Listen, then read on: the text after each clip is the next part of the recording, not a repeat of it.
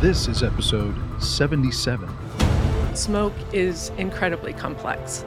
Wildfire smoke, made up of hazardous chemicals and particles. We have a big toxic soup, if you want to look at it that way. Dozens of major wildfires burning across California are creating that toxic soup. We're all breathing to different degrees, often for weeks on end.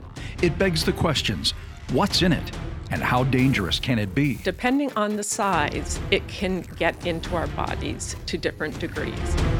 In this episode of All Hazards, we sit down with two experts on the subject of wildfire smoke.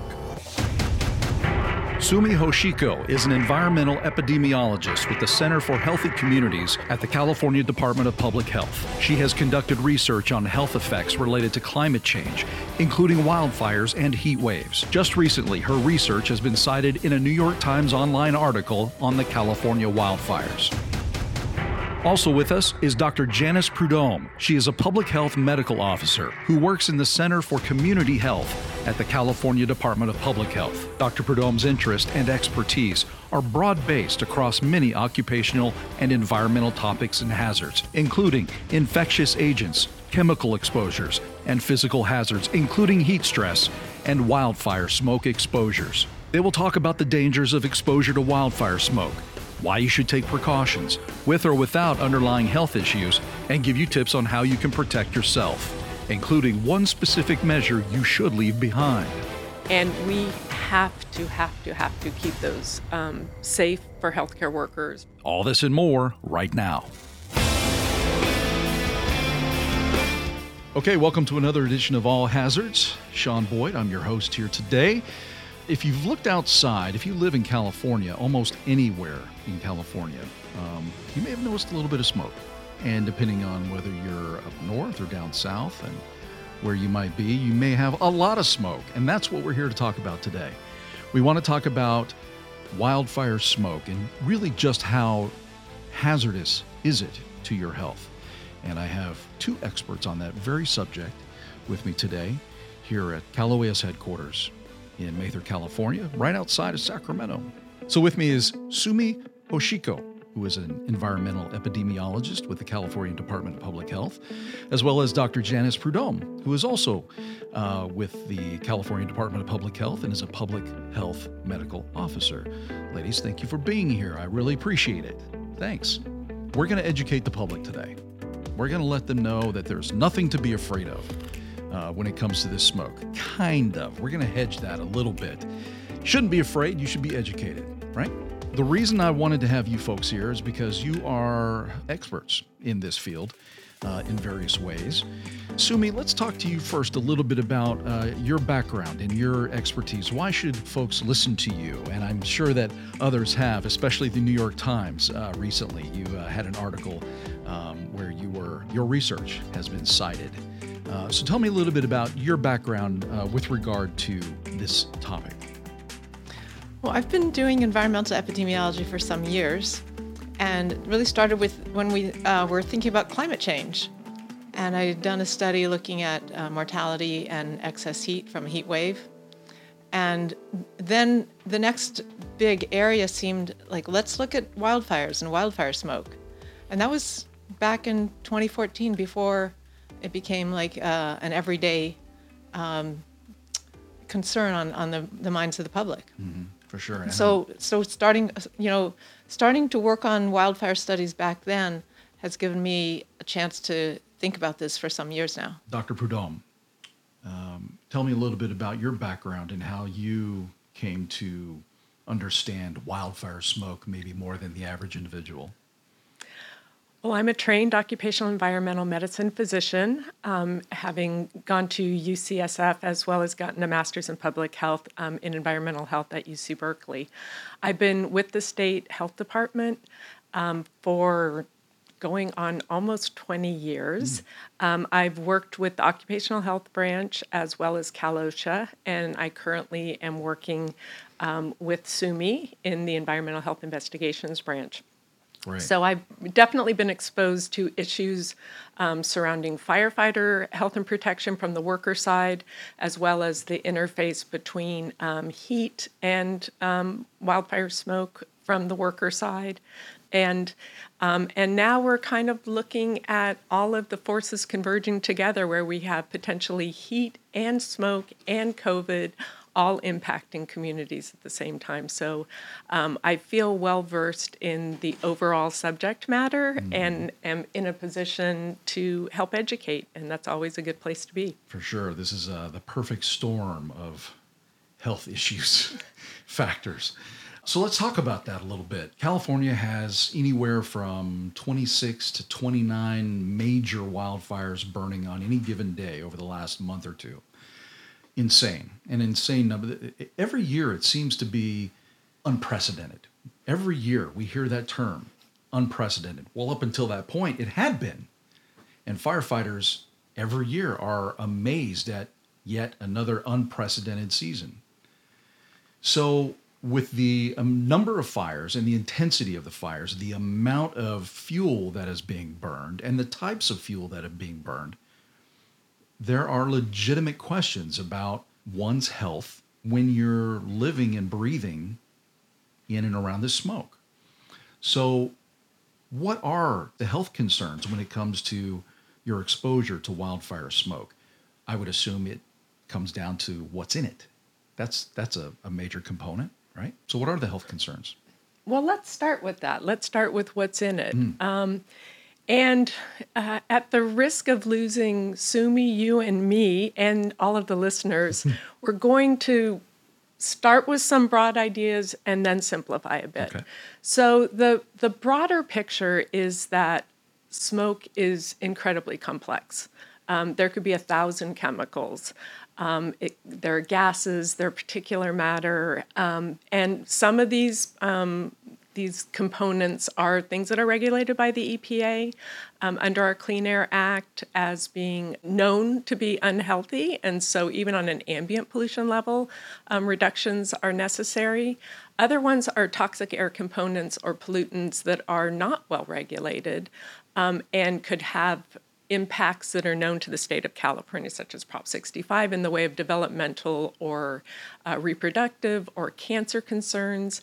There are other chemicals that could be uh, asthmagens or interact with the nervous system or the endocrine system or the liver um, or the blood. So we have a big toxic soup, if you want to look at it that way, um, and yet, at the end of the day, public health officials, and this is where we bring it down to a more simplified um, form, are mostly concerned about what we call the particulates. Um, particulate matter, PM for short, is regulated um, by the EPA as well um, as one of the uh, clean air pollutants. Um, and turns out to be very closely aligned with the health effects. So, if we just focus on particulate matter, and even within the broad range, because particulate matter could also be um, broad, um, we end up honing in on one that is called PM 2.5, so 2.5 microgram size. When we're looking at particulate matter, they're really size does matter. So we have PM10, which is also regulated, PM2.5, and then we have ultrafine particles that are down in the level of 0.1 micrometers.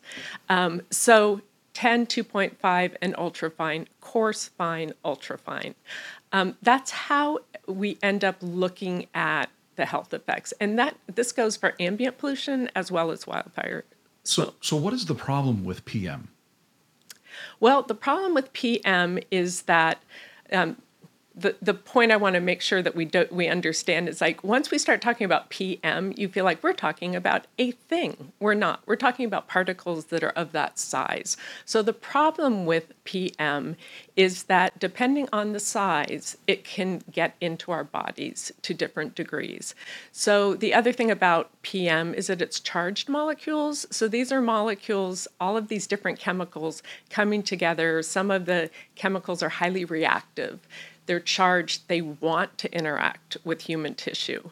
So the problem is that we have these different charged particles that are all around us. And the Cal EPA does a really good job for us because they simplify it even more by giving us a, a clean chart to look at that tells us if the particular matter is this level, the air is considered relatively clean.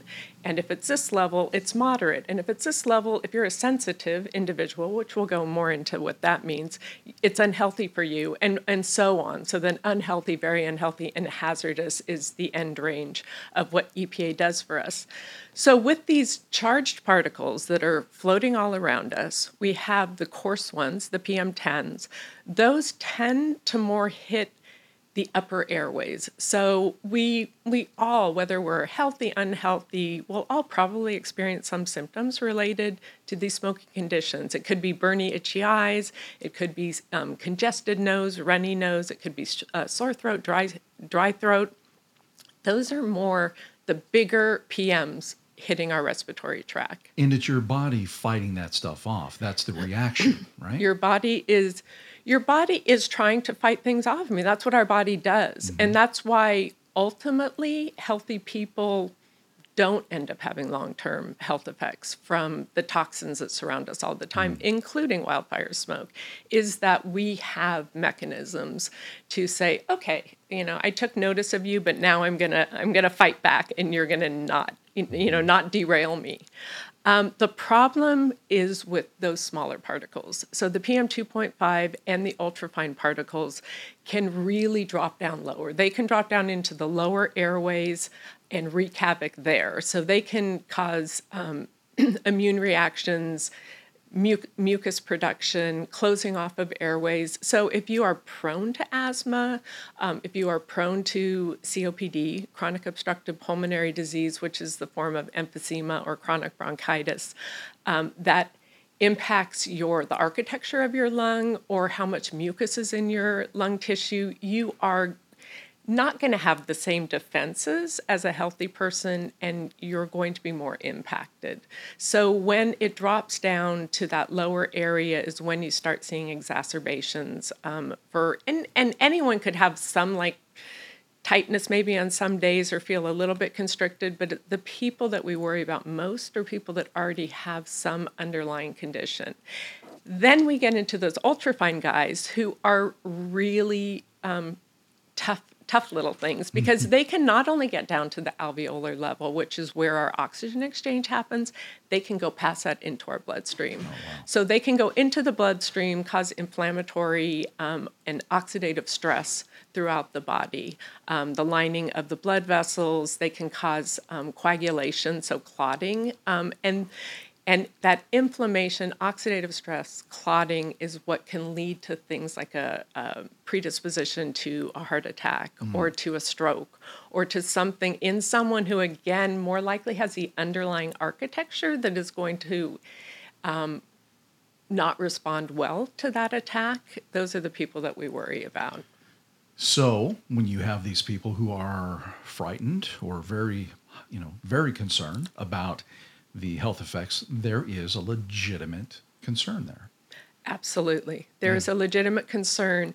And I, I go with what you know you said earlier knowledge is, is what we want we want people to be educated we want people to not be frightened unduly but to take whatever steps they can take knowing that there there can be serious consequences from in, inhaling too much you know too much smoke if, if you're someone who's susceptible.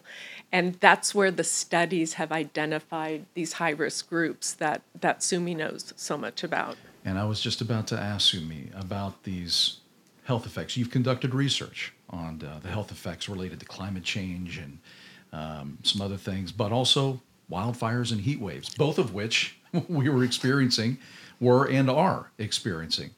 What have you um, taken notice of lately, or what has sort of come across your radar lately with regard to what you know about wildfire smoke and heat? I think, um, I mean, our research and other research also shows you know the vulnerable populations, the the very young.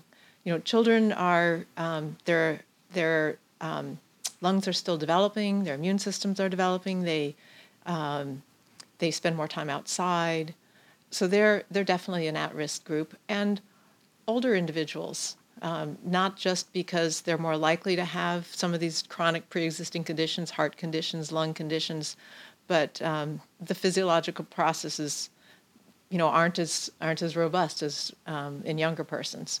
So, a lot of the studies show more effects in older individuals and and very young children. And, and one of our studies, it wasn't just young children, but the very young children under four years of age were the ones with the, the highest emergency department visits for asthma.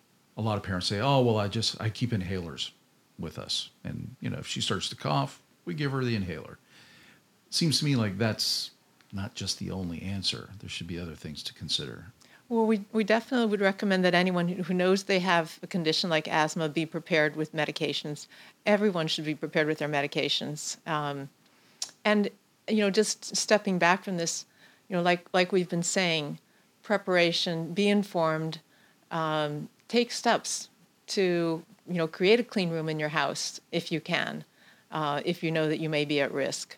If you don't have like a good air conditioning system, there are, you know, reasonable um, portable room-sized air filters. You can you can set that up in one room and create clean air there. It could be a, one of the rooms where you spend the most time. Mm-hmm. Uh, you might want to transfer that to the bedroom during during the nighttime. Right. So t- taking taking common sense steps to do what you can to reduce your exposure you know would be the sensible way to go about this right so here in this room we have a very nice and uh, fairly expensive hepa filter fan that's going right now. You might be able to hear it.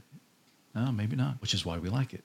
but in addition to that, if you don't have the means to purchase something that's very expensive, there are less expensive options that you can do. I've heard, and this is just something that um, just showed up on social media, where you can take a box fan and take a, a filter that you would put in your AC, your HVAC, tape it onto the, the front of that thing, and use that and get it going in your room. And that supposedly uh, does a fairly decent job of capturing some of the particulates in your room. What do you have you seen this on, on social media or have you heard of it? Oh, absolutely. Mm-hmm. Um, it's it's a reason, it's a less expensive option yeah. certainly. Um, I've even seen a video where you do a double filter. You put a triangle in the top.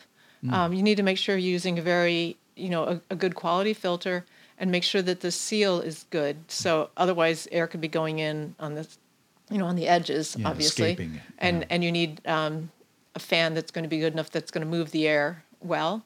Mm-hmm. And it's it's a very reasonable option hmm. um, if you don't have other. Um, yeah, yeah. the other per- the other precaution with that though is that you have to make sure that the motor on the fan you're like don't leave it unattended. Oh right. Um, because it can end up um, uh, overheating too much overheating, and then you're starting a fire, yeah. and you're you're causing problems that you don't want to cause. definitely. So so that cause. is definitely a caveat with using yeah. the the DYIs. But I, I, couldn't believe it. I saw. I mean. It, logically, it makes sense. I just didn't know how effective it was. But I guess you know you spend fifteen dollars on a box fan, and you spend another six dollars on a filter or whatever they cost. It's not a bad option if that's all you can afford. Hey, whatever you can come up with, it's ingenuity. Right. Re- regarding the, the room air filters, mm.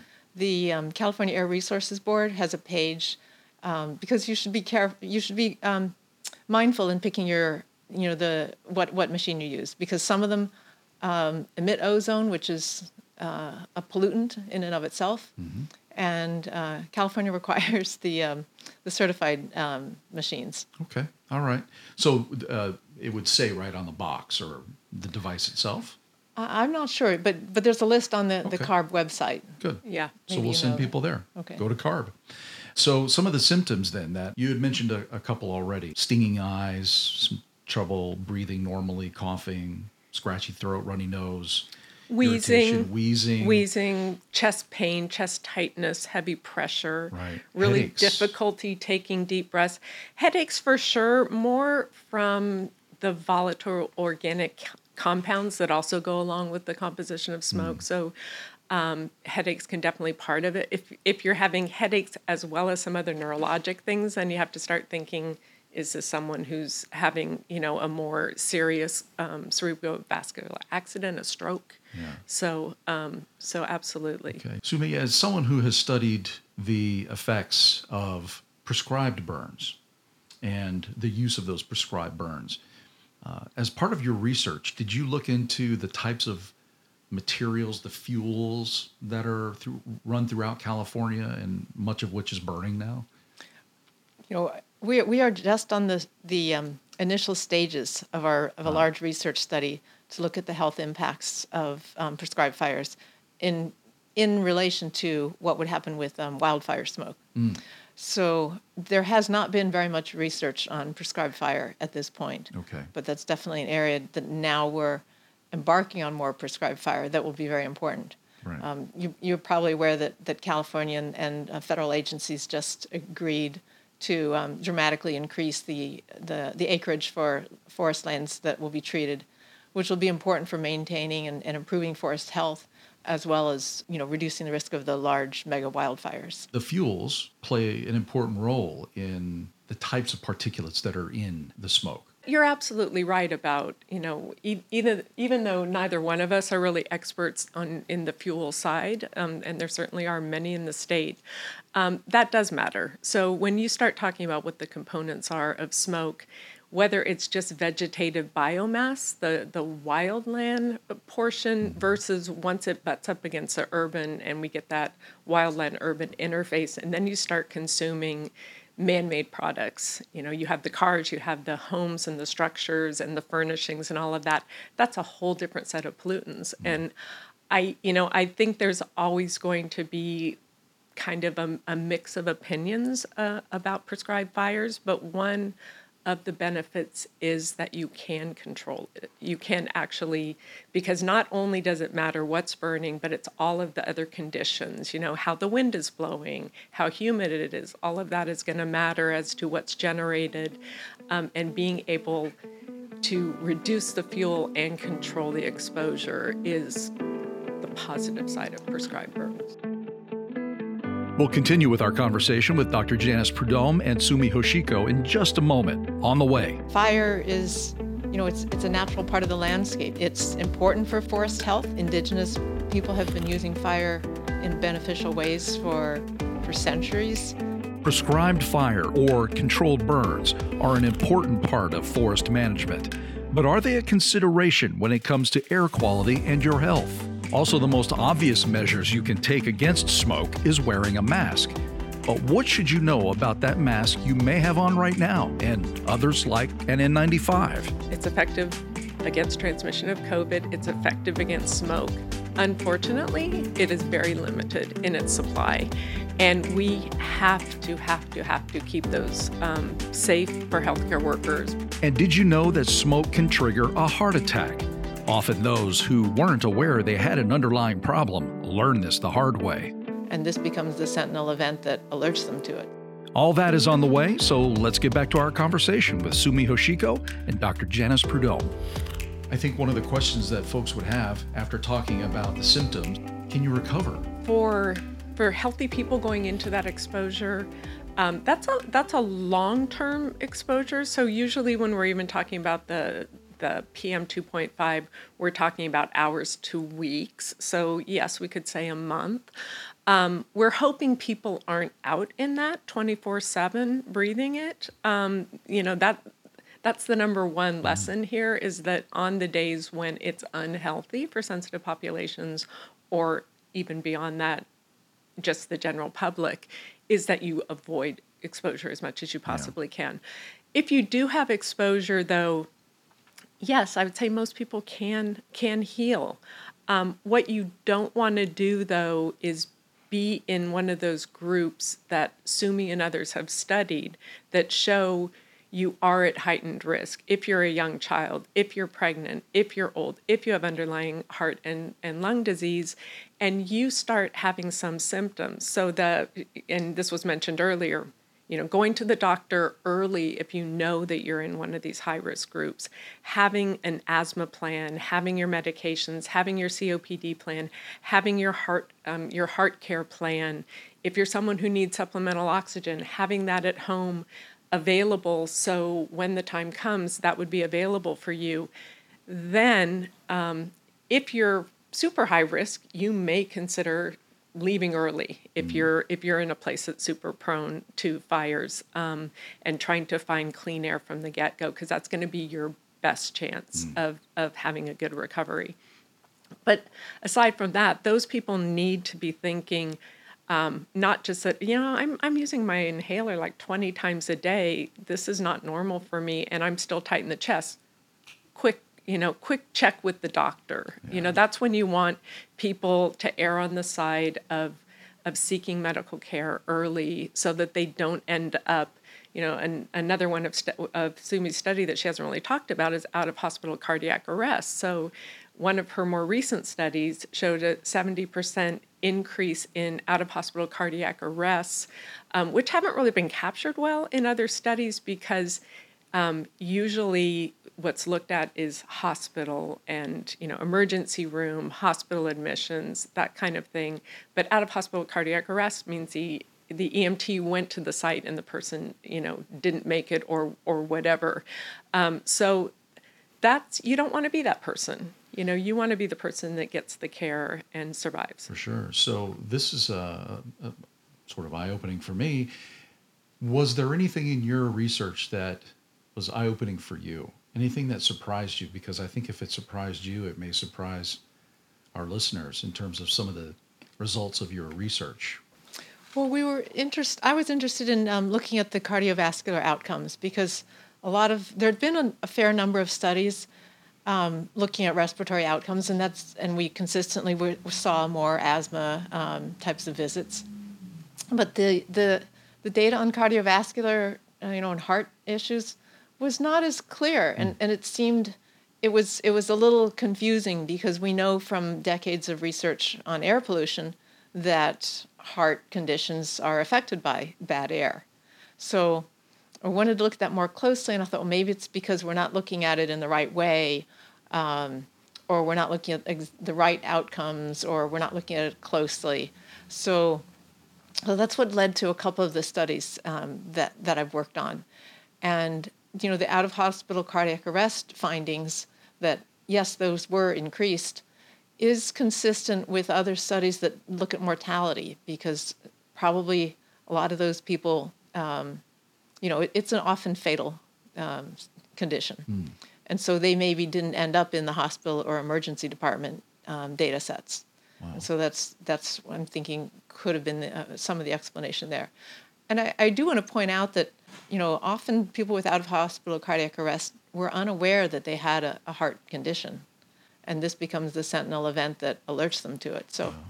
Um, wow. we need, and, and it's not only people who are over 65 who where we saw some increases. When we're talking about some of this research and what the findings show, you're not necessarily going to know whether or not you have an underlying condition.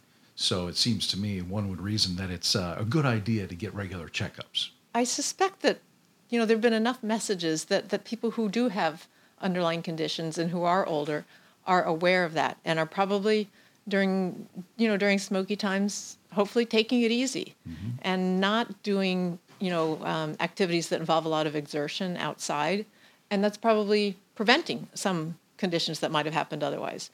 On the other hand, the you know, people who are a little bit younger than that and might still be at risk may be carrying on and still engaging in um, you know vigorous activity. Mm-hmm. I, I don't know. I'm just because they're invincible. Right, because right? some of us are invincible. At least they think so. right. I don't know. It's it's been young, pretty it's been pretty darn smoky out there. It has been, but you know, young kids. I mean, you, you see it on the news. They they think they're immune to COVID. They throw the big parties, the big keggers over there at the the frat house, and all these other things, and you just look at them going, God, they think they're invincible. Absolutely. COVID has just made everything so much more difficult, but we're also talking about the ability for people to go to the doctor, get the checkups if they suspect something. I would be pushy. If it was me and I suspected that I was having an episode or something that wasn't normal, or if it was something that I had experienced before, I'm going to push my doctor to say, listen, this is real. I need to get in. I need someone to check me out. Right? I mean, that's and what I would do. Absolutely. And, you know, telemedicine has become very big with COVID. So, no, you can't necessarily have personal access to your doctor, but you can have visual access. Um, and a doctor can tell a lot by by looking at how someone's breathing, how someone's moving, how they're describing what's going on for Hearing them. how they talk and Yeah. yeah. So, and if there is a concern, COVID or no COVID, they're going to say go to the emergency room Mm. if that's what the right plan is. Right, right. Stressful. It's stressful just talking about it, thinking about it. We've got a little bit clear, uh, some clear skies today, but who knows how long that's going to last. Uh, some nice sun shining through the window right now. So I think ultimately, when it comes down to this, people are going to want to know what can they do. So some tips. We've talked a little bit about it already. Stay inside. Make sure that you've got whatever air is inside your house. Clean it as best you can using filtration. What? Keep the windows closed. Absolutely. People don't recognize that frying, vacuuming, if you don't have a good vacuum that is uh, has a HEPA in the vacuum, that that also gener- generates a bunch of particles. Um, so don't add pollution to your internal environment. What about the N95 masks? Oh, we didn't talk about masks. Well, let's talk about masks. All things masks. All things mask. Okay, so I've got this little thing right here that I wear. We're by the way, for those people who are wondering, no, we're not wearing masks during this podcast, but we're also at least six feet away. Okay, we wore masks when we came into the room. Uh, you two are seven feet apart easily. I'm at least 10 feet from Sumi. I'm six feet from you. So we're well distanced.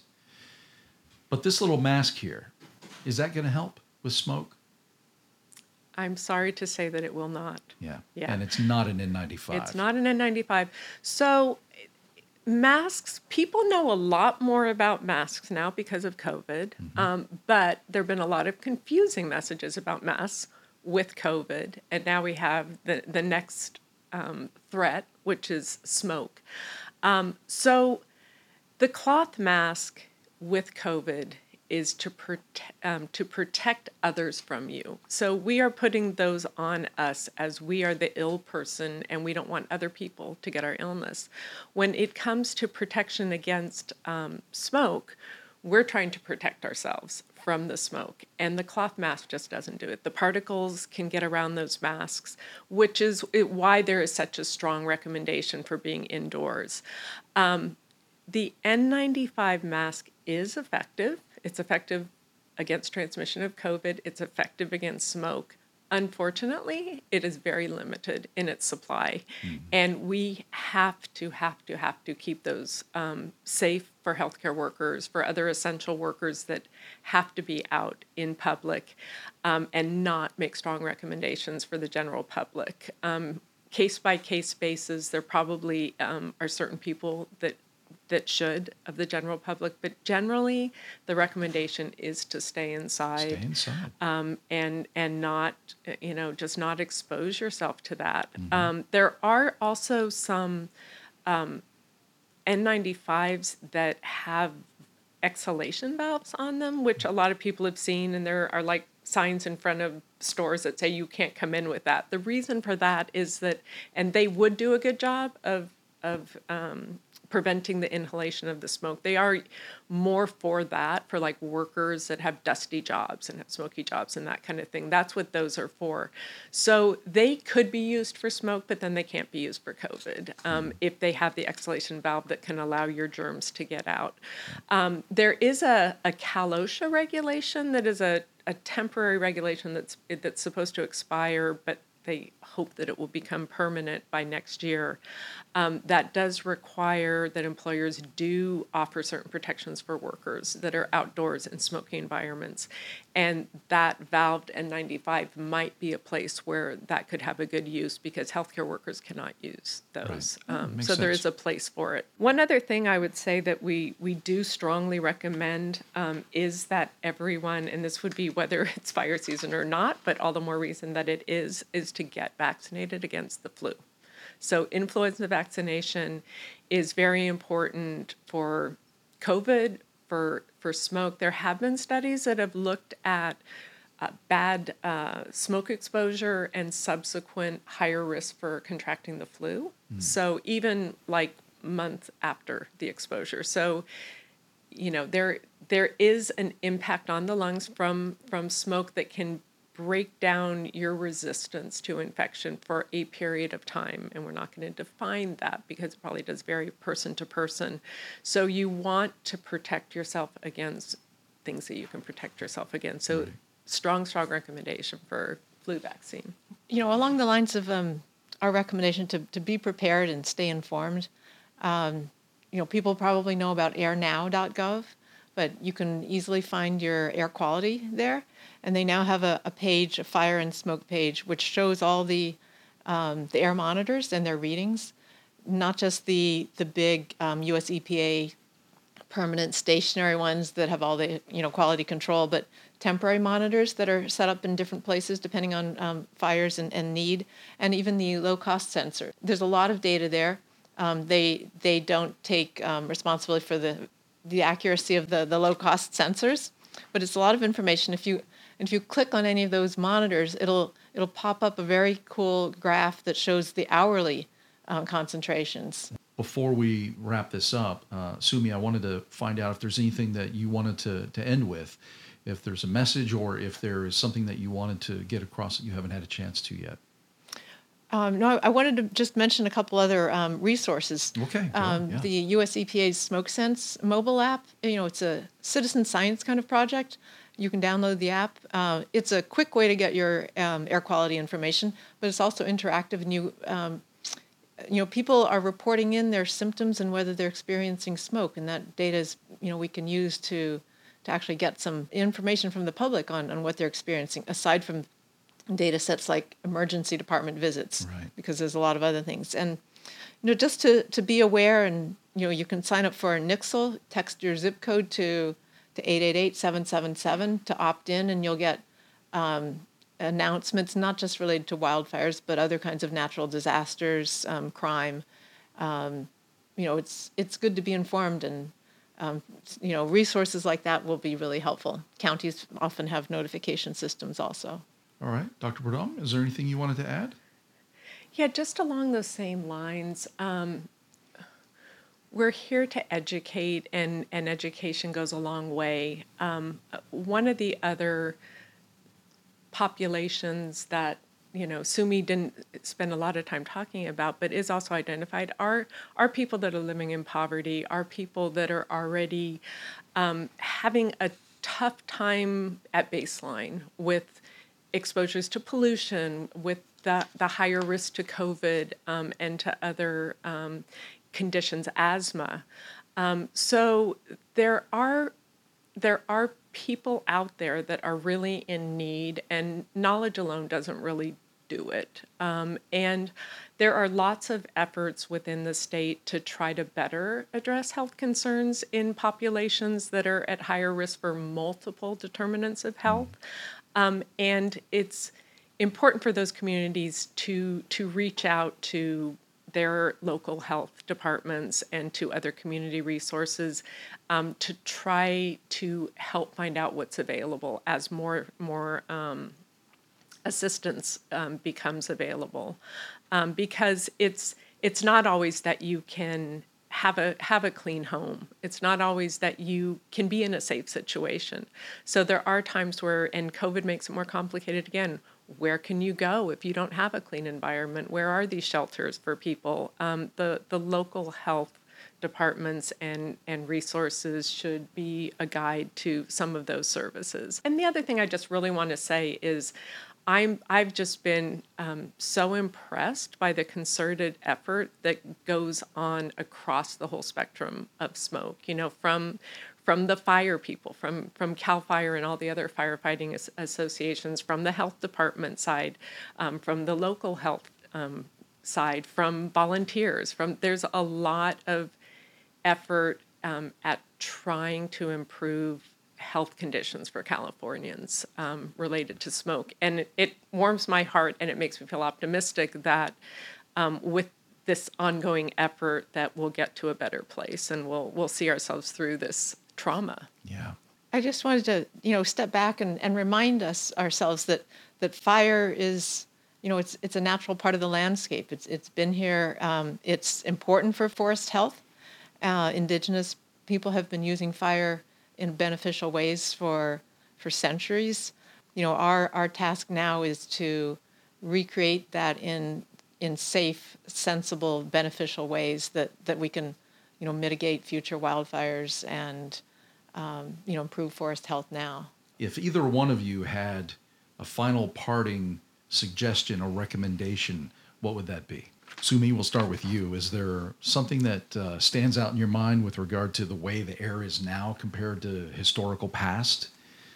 Well, we've all experientially felt this to be a different um, season than in the past, but um, certainly, you know, all the experts are saying that the the scale and magnitude of these fires are different. You know, both in terms of like the, the size of the fires and the emissions. Um, the California Air Resources Board um, said that as of as of this past Monday, three of the 20 highest uh, PM 2.5 concentrations um, were seen, and this is since they started taking um, measurements in the 1990s, um, are higher. And in the past, uh, you'd get smoke from fires locally or maybe regionally.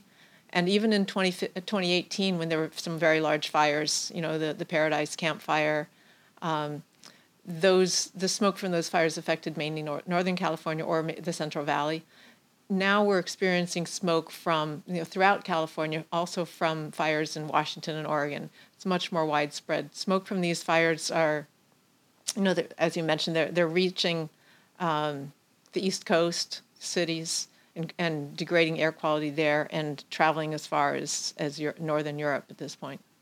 That is crazy to think about. So I I think a parting a parting thought is you know take all the information you've learned um, use it to the advantage of keeping yourself, your community, your loved ones safe. Um, be very mindful of any behaviors that could be risky in starting fires, um, because as we know, um, we had lightning that was, again, unprecedented, mm-hmm. historic um, that started some of these big complex fires. But we've also had um, human error, um, judgment type fires too. And you know, we need we need to protect our firefighters. Quite frankly, we need we need them to not have to be putting in the number of hours um, and putting their own health um, at risk to and they, they continue to do it um, to serve us um, and to keep us all healthy and safe. We really need um, for everyone to do their share in in protecting the health of communities when it's within our control. Absolutely. Yes, like I understand, like ninety-five percent of fires are started by humans, whether n- not intentionally, you know, but all kinds of accidents um, can start these. Well, ladies, thank you so much. I appreciate the information. Keep up the good work. Thank you Thanks so, so much. much. Yes. It's really been a pleasure. Yeah. Thank we you. so appreciate this opportunity. My thanks again to Dr. Janice Prudhomme and Sumi Hoshiko, both with the California Department of Public Health. I will have a lot of great resources and links on wildfire smoke with this post. You'll also find a helpful graphic put together by our artist, Adria Wells, that shows how you can make your own indoor air filter on the cheap. You can find it all at oesnews.com, then click on podcast and look for this episode. If you enjoy this podcast, be sure to subscribe wherever you get your podcasts and be sure to tell your friends and colleagues. If you have already subscribed, thank you. For questions, comments, and suggestions, email me at media at caloes.ca.gov. That's media at caloes.ca.gov. For everyone here at the Cal OES Office of Public Information, I'm Sean Boyd. Take care and be safe. You've been listening to the Cal OES All Hazards Podcast. Don't forget to check out our podcast page where you can find past episodes along with show notes and links. And give us a social shout out. Tell others about us on Twitter and Facebook. And let us know what you think. We'd love to hear from you.